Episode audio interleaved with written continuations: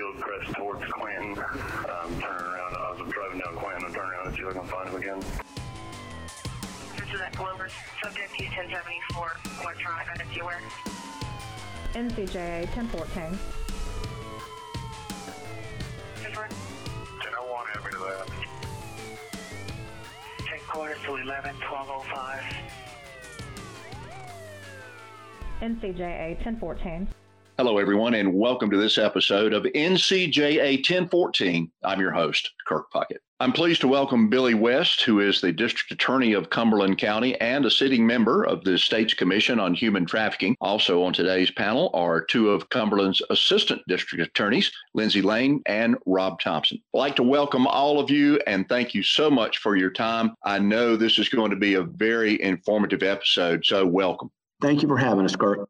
Well, Lindsay, I'd like to bring you in to talk about a, a different element, and certainly your colleague has set a very high bar. But we talk a lot about the sex trafficking end of it and folks being held in servitude. The other portion that we talked about earlier is in labor trafficking. Could you talk a little bit about that? Maybe share an example of a case that you may have worked where labor trafficking was involved.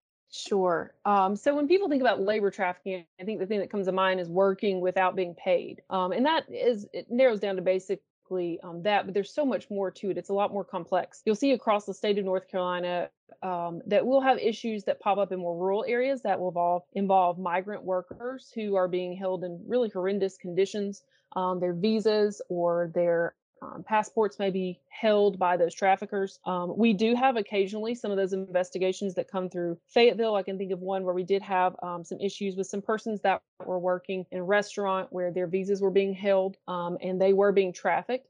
Um, when they began to object, of course, there were threats of repercussions for that and specifically deportation. Um, but what we see most commonly in Cumberland County is something that doesn't really come to a lot of people's mind, and that is our illicit massage businesses. I get questions a lot throughout the community about, well, you know, how do I recognize this? What do those look, like? Um, sometimes they're just hidden in plain sight. And we have uh, a problem with some of those businesses that'll pop up and you'll see that their hours are very irregular. Um, specifically, the ones we have investigated, um, they've stretched across our city and our county. They have very odd business hours. Um, we have sent officers undercover to those locations and we'll find that there are multiple persons of typically international descent, particularly from the Asian countries, um, that are being uh, employed in, those locations. We'll find that they're not properly licensed massage parlors, they're not properly licensed, they don't have business permits. Um, when we begin further investigation, what, we have found is that sometimes those employees are living there in that commercial space um, in pretty deplorable conditions, um, and they're obviously not likely being paid properly. Um, that's where it gets a little tricky. And those become more of a hybrid case um, because what we often find is those are also offering sexual services in exchange for money. So it becomes a hybrid of a sexual and a labor trafficking case. Uh, per, one particularly that we worked last year was a rather large operation. We had some help from our um, state, the SBI, um, and some federal counterparts. It did stretch into other counties um, including uh, Raleigh and Winston-Salem, was that we had a ring of women that were being brought down from Flushing, New York.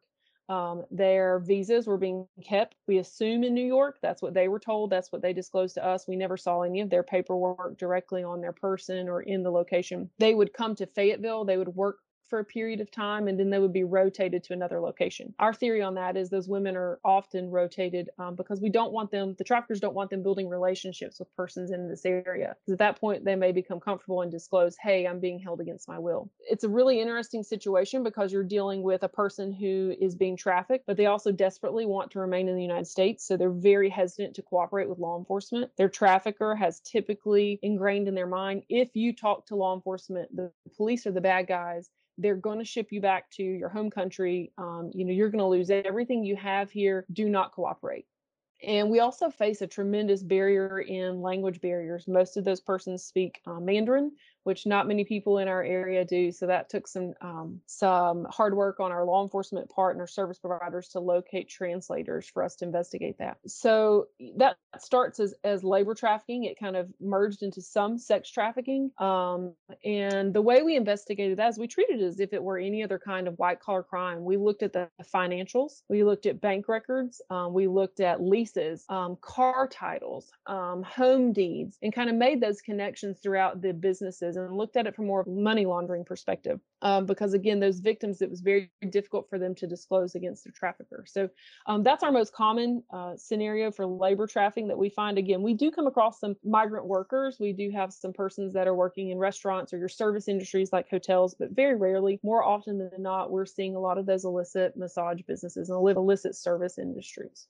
So, Lindsay, is the identification process for labor trafficking any different than it is for human trafficking? What we have found is again you know human trafficking is often a hidden crime and it takes really trained eyes to understand that human trafficking on its face is not always apparent and so a lot of the cases that we've received that have been referred to our local law enforcement or through our office have came in as child abuse or have came in as a referral for some kind of neglect as it refers to a teenage worker or an underage worker and, and these specifically have occurred in um, some retail businesses that we've had where children were um, being uh, trafficked uh, for their work. They were being uh, forced to work without pay. Some of these children were as young as age nine. Um, some of the other situations that we've received came in through a complaint with a teenager working in local restaurant. And so it took a law enforcement officer really um, looking into that um, and going to the location and seeing, hey, there are persons here who are working, um, and it doesn't appear that they are um, they have the proper papers, um, and there may be an issue where they are being held against their will due to their living conditions that some of them had disclosed. Um, and so law enforcement then made that referral to Homeland Security, and they came in and took over that investigation. So um, a lot of times, labor trafficking on its face is not going to be apparent. Um, it, people aren't going to come running into a police station and say, "I'm working and they're not paying me correctly." Those typically those types of complaints would go through the different administrative agencies of the state. Um, if you have someone who is being held against their will and they're being forced to work, they're going to be afraid to come in and disclose. And we see that often on um, situations where agricultural workers are being held in really deplorable conditions. Um, and it takes trained law enforcement to respond to that um, assault call or respond to that domestic call to say, hey, you know, what's going on? What's up with your living conditions? Where do you work? What are you doing? How are you living here? To really take that step further and begin that labor investigation and, and to recognize that, hey, this is a form of human trafficking. It's not just people being kidnapped, um, it has many different faces. So I'm not sure if you play a frontline role in this or not, because I know there's some outside governmental agencies that work with victims, but obviously at some point you have to interview them to get them ready for trial. What is that like? What is it like to sit down in the same room or across a table or side by side with a victim of someone who has been involved in labor trafficking? So I think Mr. Thompson would agree with me in saying that human trafficking victims are your most complex victim. They often suffer from trauma bonding. Um, and like I just described, they have reasons to want to remain in that relationship with their trafficker. It could be that their um, visa or their work papers are being held. It could also be that um, they are drug addicts and they know that that person that is trafficking them is their next supply for their their next use. So it's very difficult. It takes a lot of patience um, on our end as prosecutors. It also requires some training. Just how I personally would see victims now, based on how I was when I entered this profession 15 years ago, is completely different. You have to understand where this person's coming from from is not a person that a normal you or I could relate to. They're in a situation where they have been so mentally manipulated um, that they're going to have trust issues. And so we're trained basically to come in, provide that victim with the bare necessities. One is, um, you know, make you feel safe and our law enforcement does a fantastic job of working with service providers to do that and to give them some kind of sense of predictability and then include them in this prosecution. And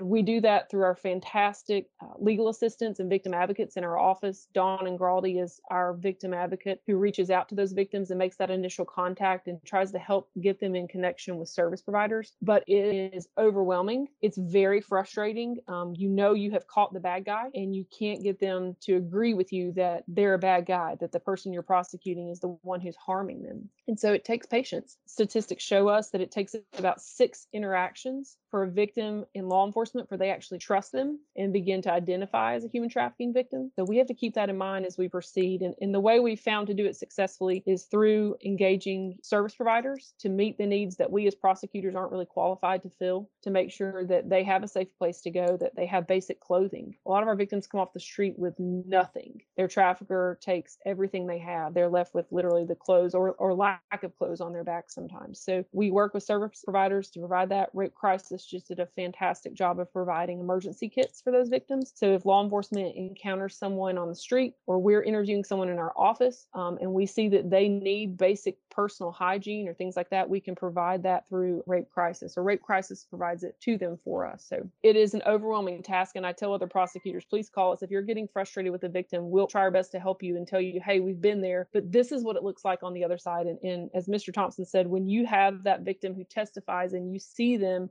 gain that control and that power back over their trafficker, it's completely worth the hard work. Well, there's one more specific case that I would like to ask you about. So I'm going to throw the name Applewhite out there hang on to that for just a moment because you started talking about some of these multidisciplinary services, and I'd like to bring your boss, Billy West, back in here to address those. So, Billy, if you would, before we get into the depths of the Applewhite case with Lindsay, I want to talk a little bit more about some of the other agencies outside of your office and maybe outside of law enforcement that you work with. So, talk about the importance of multidisciplinary work and service provider involvement when it comes to human trafficking cases. Yes, it's very important. I mentioned it earlier. Uh, what we refer to as NGOs, which are non governmental organizations, they are no longer here in uh, Cumberland County, but several years ago during the Applewhite trial, we had an organization called Five Sparrows that was part of the Dream Center that was an NGO that specific purpose, Five Sparrows specific purpose was to assist victims of human trafficking. And Lindsay and Rob can probably speak more to this than I can, but I know that during the Applewhite trial, they provided all kind of victim services throughout the process to include helping find places like Airbnbs for our victims to stay while they were testifying because sometimes staying in a hotel can be a trigger for these victims because that's where their victimization occurred. They were able to provide access to um, treatment for the drug addictions and alcohol addictions that many of them had uh, to, to provide treatment and counseling for the trauma that they had been through, of course, and would go through as a result of having to relive this at trial. So they're very important in that respect. They're also very important when the cases happen initially. I think about the Child Advocacy Center, who can be another partner for us here in Cumberland County.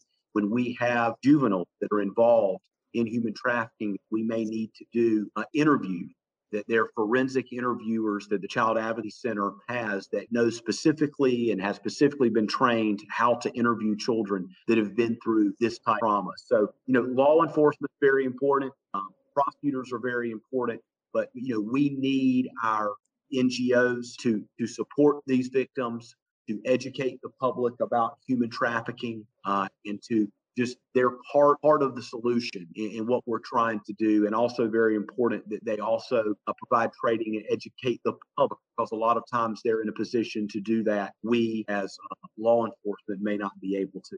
So great question and, and very very important not only in specific cases to the overall problem of human trafficking Thanks, Billy. Uh, Lindsay, I want to bring you back in. We've heard this name, Applewhite, pop up a couple of times during this episode of our podcast. Walk us through that. Tell us what it was about. Well, as I mentioned earlier, this was a three week trial. So it's a case that Mr. Thompson and I both are very passionate about. We could spend hours talking and we could never do this case justice. Um, I like to say that everything that Rob did incorrectly in the Kirk case, we did correctly in Applewhite and it really was um, a beautiful trial to watch because it was taking all of our trial and errors and watching our, our system and our task force and our service providers, our local NGOs really work together and have a final product that showed the efforts of our labor. So basically in, in 2015, 16, uh, 2016, uh, the military base here, Fort Bragg, contacted local law enforcement and said, hey, we have a chick that showed up trying to get on post. Um, she's completely naked. Can you come out and investigate? And law enforcement went out, did an interview with the lady, got her clothing, got her some emergency supplies, and she disclosed that she had been held in a basement of Mr. Robin Applewhite, um, and that she had been trafficked by him. So I'll work backwards. Um, upon that disclosure, um, law enforcement began interviewing persons. They went to the home, and sure enough, they were able to corroborate what this victim had disclosed that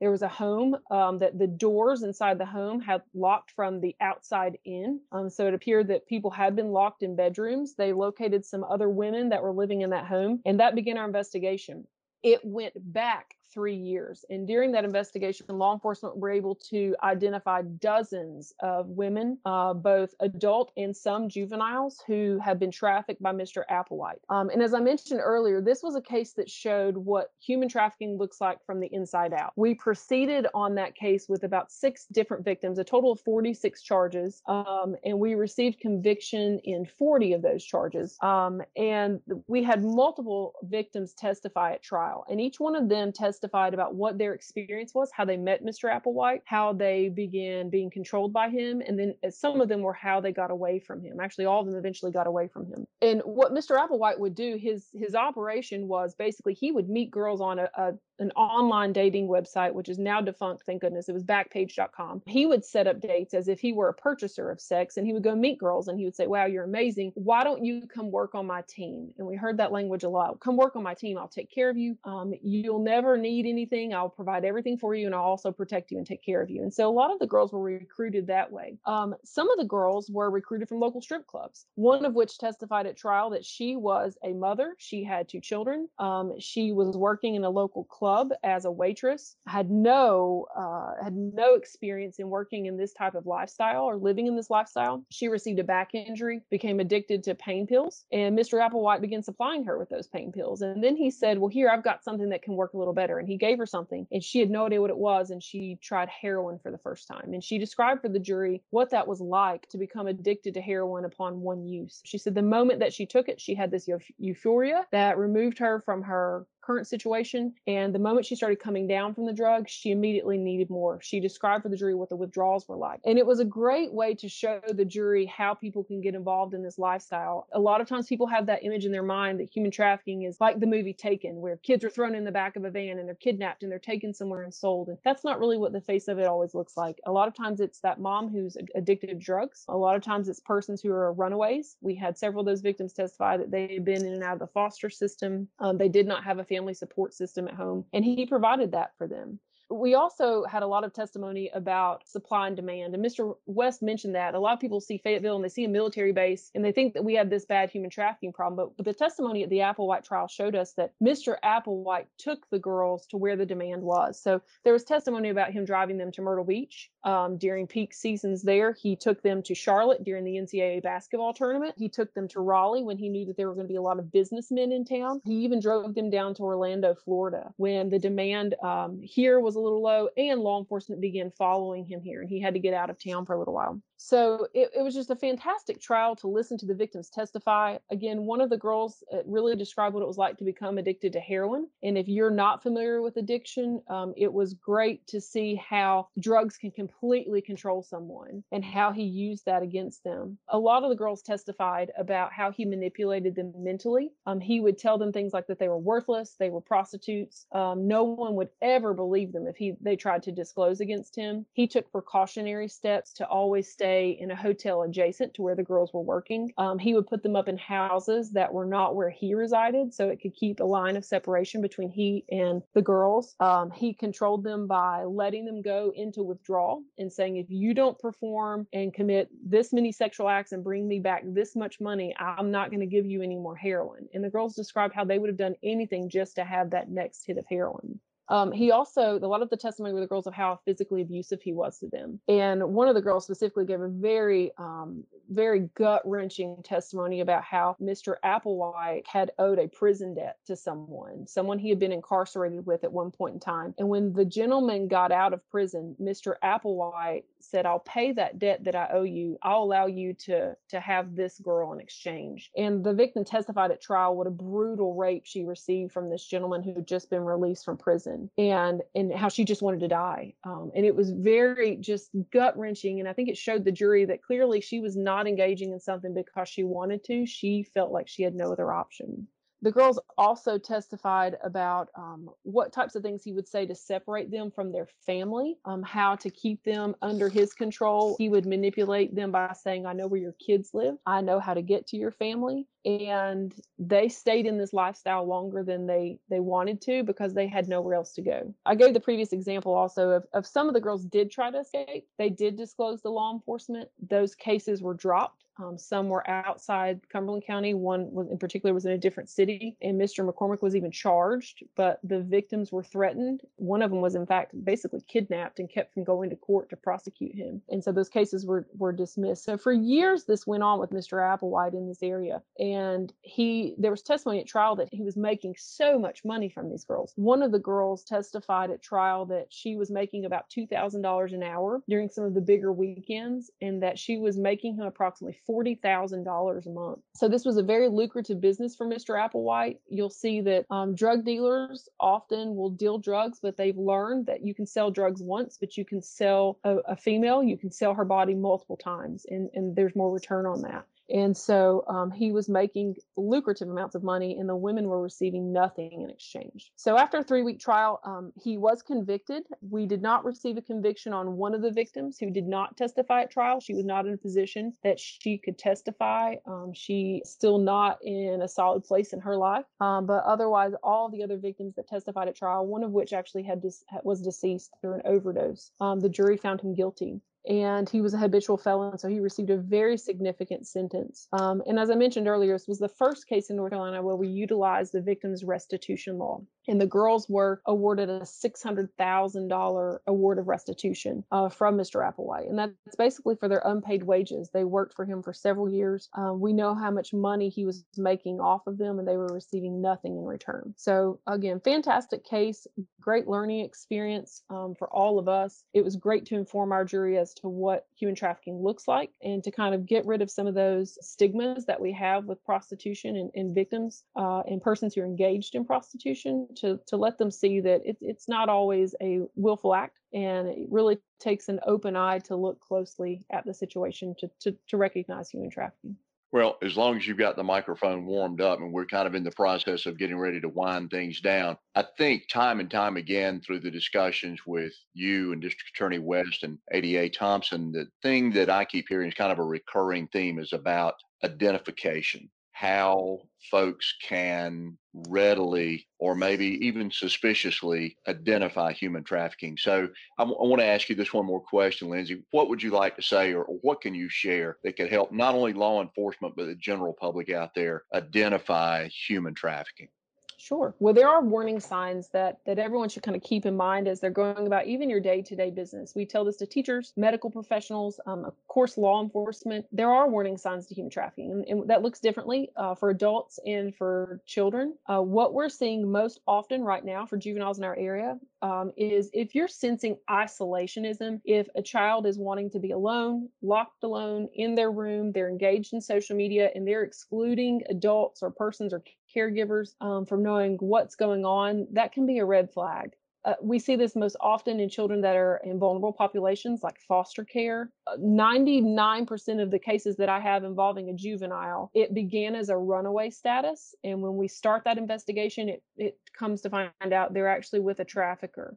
Um, and they've met someone online and people ask that a lot. What are the what websites? It is backpage.com it was. Um, now it's one backpage. Um, there are some other sex websites but it's also things like instagram and snapchat or um, Kik things that kids uh, in their lack of maturity think just disappear and that they're harmless but they're not. These are what people are using to solicit these um, young adults boys and girls alike. Um, they're using photographs of them to um, to coerce them and to hold it over their head um, to say hey if you don't do what i've asked you to do then i'm going to disclose these photographs to your your parents or whomever it may be so look for things like isolationism. Look for those website, those those um, social media platforms, and make sure that that children know, um, hey, if if someone's ever trying to extort something from you, it's okay to tell an adult. Um, for adults, it looks a little differently. It can be drug addiction. Um, persons who are severely addicted to drugs, no matter what their class or their status is, we have found that at some point they will get so desperate that they'll begin um, dabbling in this type of lifestyle and they'll realize that it's dangerous and they'll look for some protection in someone and before they know it they're being trafficked and we see that often. Um, and then we also tell our medical professionals to keep an eye out for persons that are coming in.